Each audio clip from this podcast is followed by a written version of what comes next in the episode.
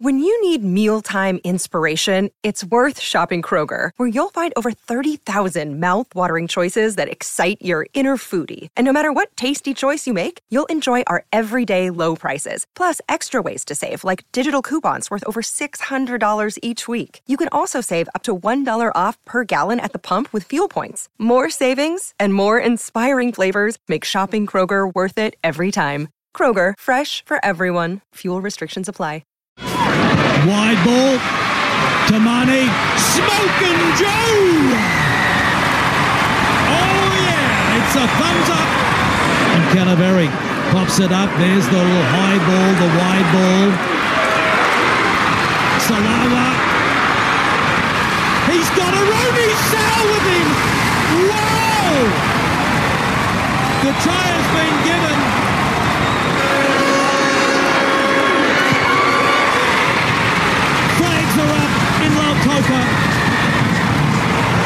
The Fijian Drua are up in Lautoka.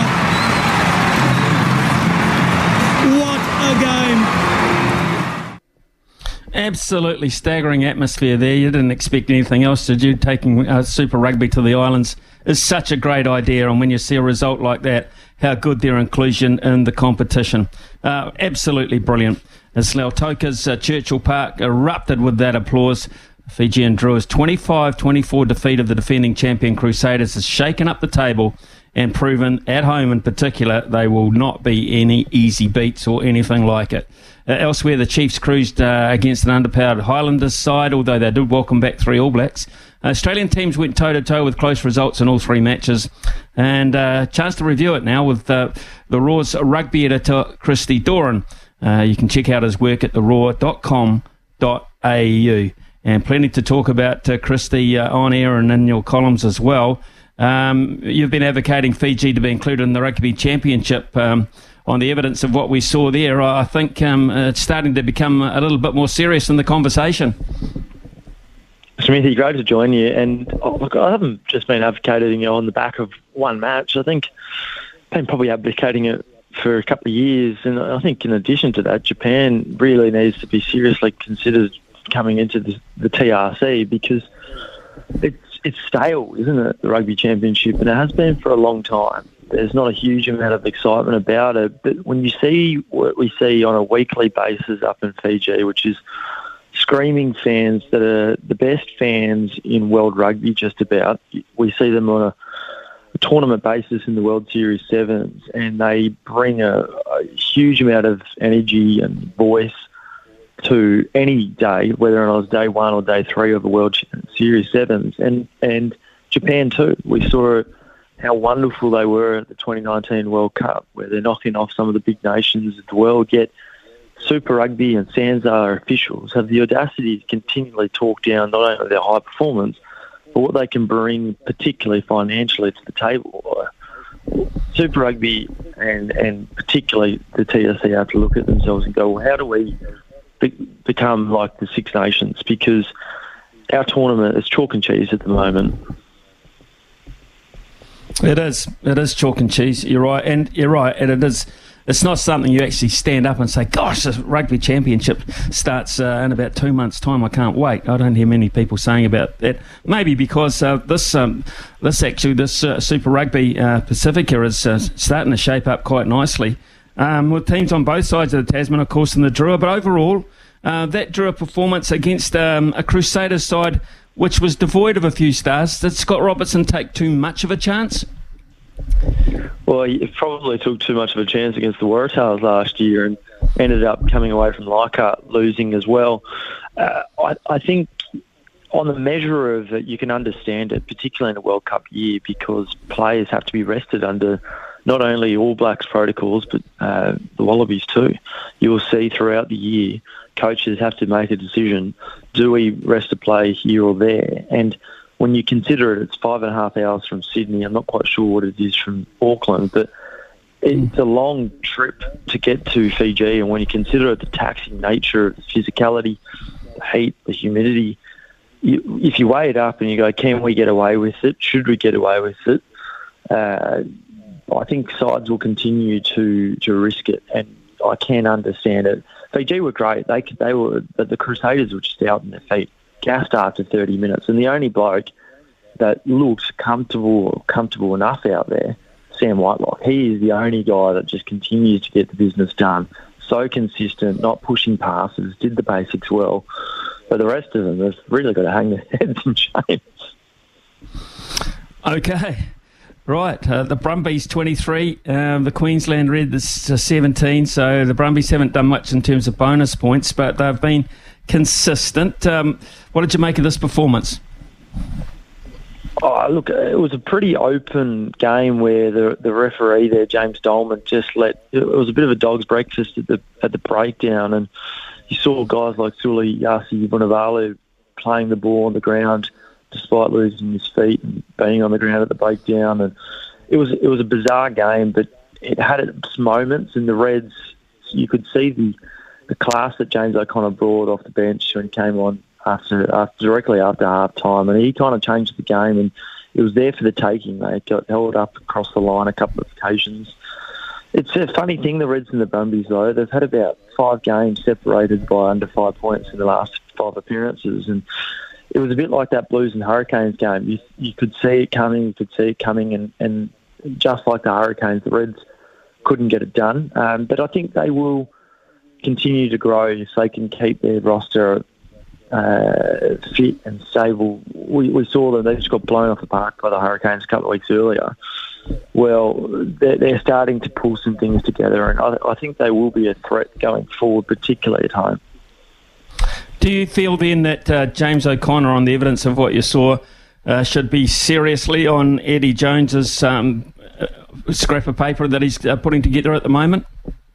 Yeah, I would be staggered if he's not included in a in a Wallabies camp in April.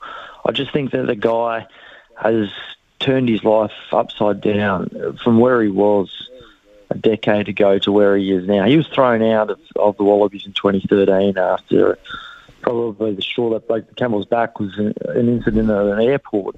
But now you look at him and he's mature, he, he's poised, and he also makes players around him look better. And that's the really defining feature of him at the moment. People feel comfortable with his, when he's out there. I just wonder whether or not is he can he play elsewhere other than fly half, and he can because he has in the past. He was the outside centre at the 2019 World Cup, and he's played fullback a lot in the past and inside centre. I would like just to see him. What else can he do elsewhere? Because he's he's a guy. He's only 32. He's not even that old. On Friday night, uh, the Chiefs continued to set the bar on this side of the Tasman, 28 7 over the Highlanders, who can't uh, take a trick at the moment. It, it seems um, on the back of some really good form from Shaun Stevenson, a couple of tries for him. But uh, the back three or four for the All Blacks is, um, is always pretty well populated. Shaun Stevenson, though, might be making a bit of a statement. I think he's he's been on the cusp for about two or three years, hasn't he? a mm. guy that's got a pretty freakish ability to finish tries. I think it's the little things. And we saw on that game the, the Chiefs, I don't know if they got ahead of themselves, but they were pretty frantic. They were looking like they were trying to score a try with every play. And that's the thing with Stevenson that probably would concern Ian Foster is whether or not he's got the maturity in his game to pick his moments. But you're, you're right. You're pretty well blessed in that back three, and we haven't even seen Will Jordan come back yet. But it'll be intriguing. Jordie Barrett continues to impress at 12, doesn't he? It'll be intriguing to see how that All Blacks backline configuration works. Uh, is the Blues experiment still, well, it's not even an experiment, but it is in the All Blacks level.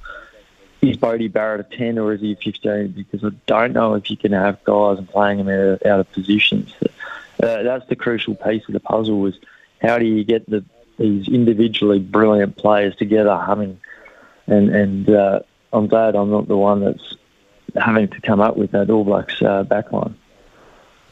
What about those Waratahs? Uh, they visit Melbourne at the weekend, probably the second time they've been there actually in two weeks. 34-27, can't get the job done again. What about those? What about this side under Darren Coleman?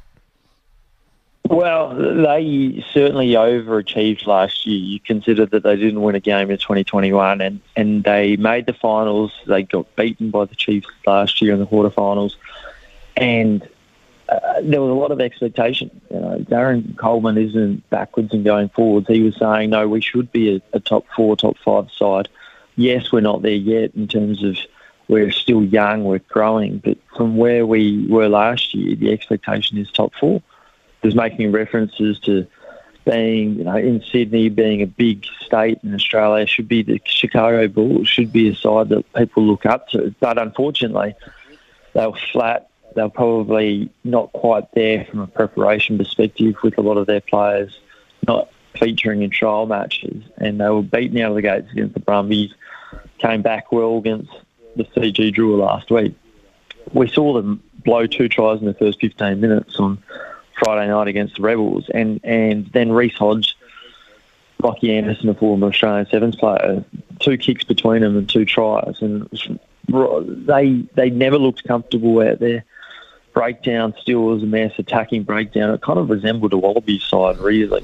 The attacking breakdown in Australia is probably the biggest work on right across the five franchises. And and and it just seems that they're flat. You could see the devastated looks in the in the dressing sheds. They were seriously flat. And people like Michael Hooper aren't able to change games at the moment like what we always expected and have seen for the last decade. So selection is going to be a big, big thing for Darren Coleman, and and the Waratahs are playing the Hurricanes, followed by the Chiefs, the Brumbies, and then they've got the Blues only a week or two later than that. So, four of the heavyweights that they're going to be coming up against in the next six weeks, it's really season defining this next little patch. But selection's the big one for him. Christy Doran, we're talking to, uh, and. Uh, we were looking very closely at uh, Super Rugby over the weekend, uh, and the game of uh, the round from a New Zealand perspective was the Blues visiting Wellington uh, to play the Hurricanes uh, without Ardie Savea, of course, which was the most talked about thing at the end of round two. Um, and uh, the Blues getting it done away from home, which is uh, the record. I think is now 15, uh, 15 from 17 or 16 from 18, which is pretty damn good in, in that run. But they didn't, of course, win the grand final. You're right. They didn't, and uh, look, they looked like they were going to be run over the top at the end. There, there was debate between Karl Tenana and and others about whether or not they should have been opt, uh, opting for a scrum. Um, in the end, uh, just the, the defence, the stoic defence, and we saw it for 40 minutes from the Hurricanes, but the Blues managed to aim up right at the end there. And Dalton Papali'i, geez, he's a good player, and that's another really heavily contested spot at the moment is the back row. But Papali'i, geez, he's he's a mature guy. He's abrasive. He's physically strong. He was probably the reason why the Blues hang on there. I thought that the kicking game from Barrett wasn't brilliant in the second half, but he showed what he can do when he runs the ball because he made two half line breaks there around the 60 minute mark and and it looks like he might be able to pull out some of that magic that we often see. But in the end, there was there was no tries there, but a penalty goal, and they managed to um, swallow their pride by taking the shot at goals. Great game, great physicality.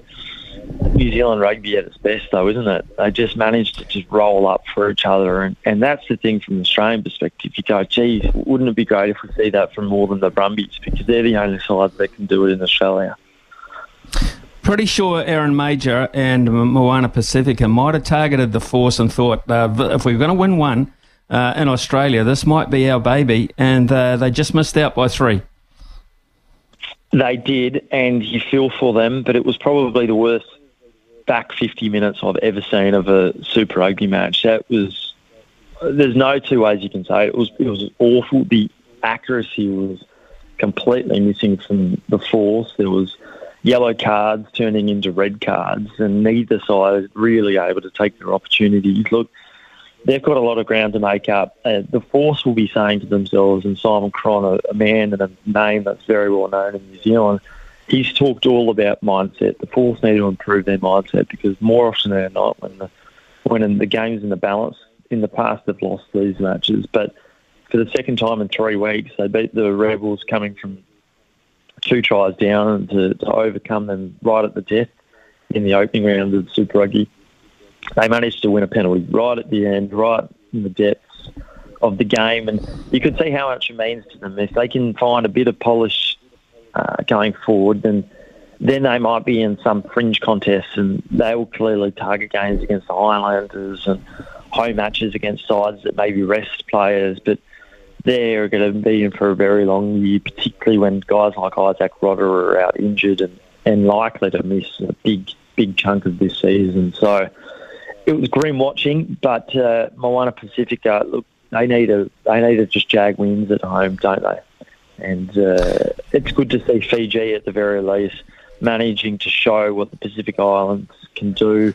Uh, can't forget this is just the second year of this of this side in the Super Rugby comp. They were thrown together at the last moment.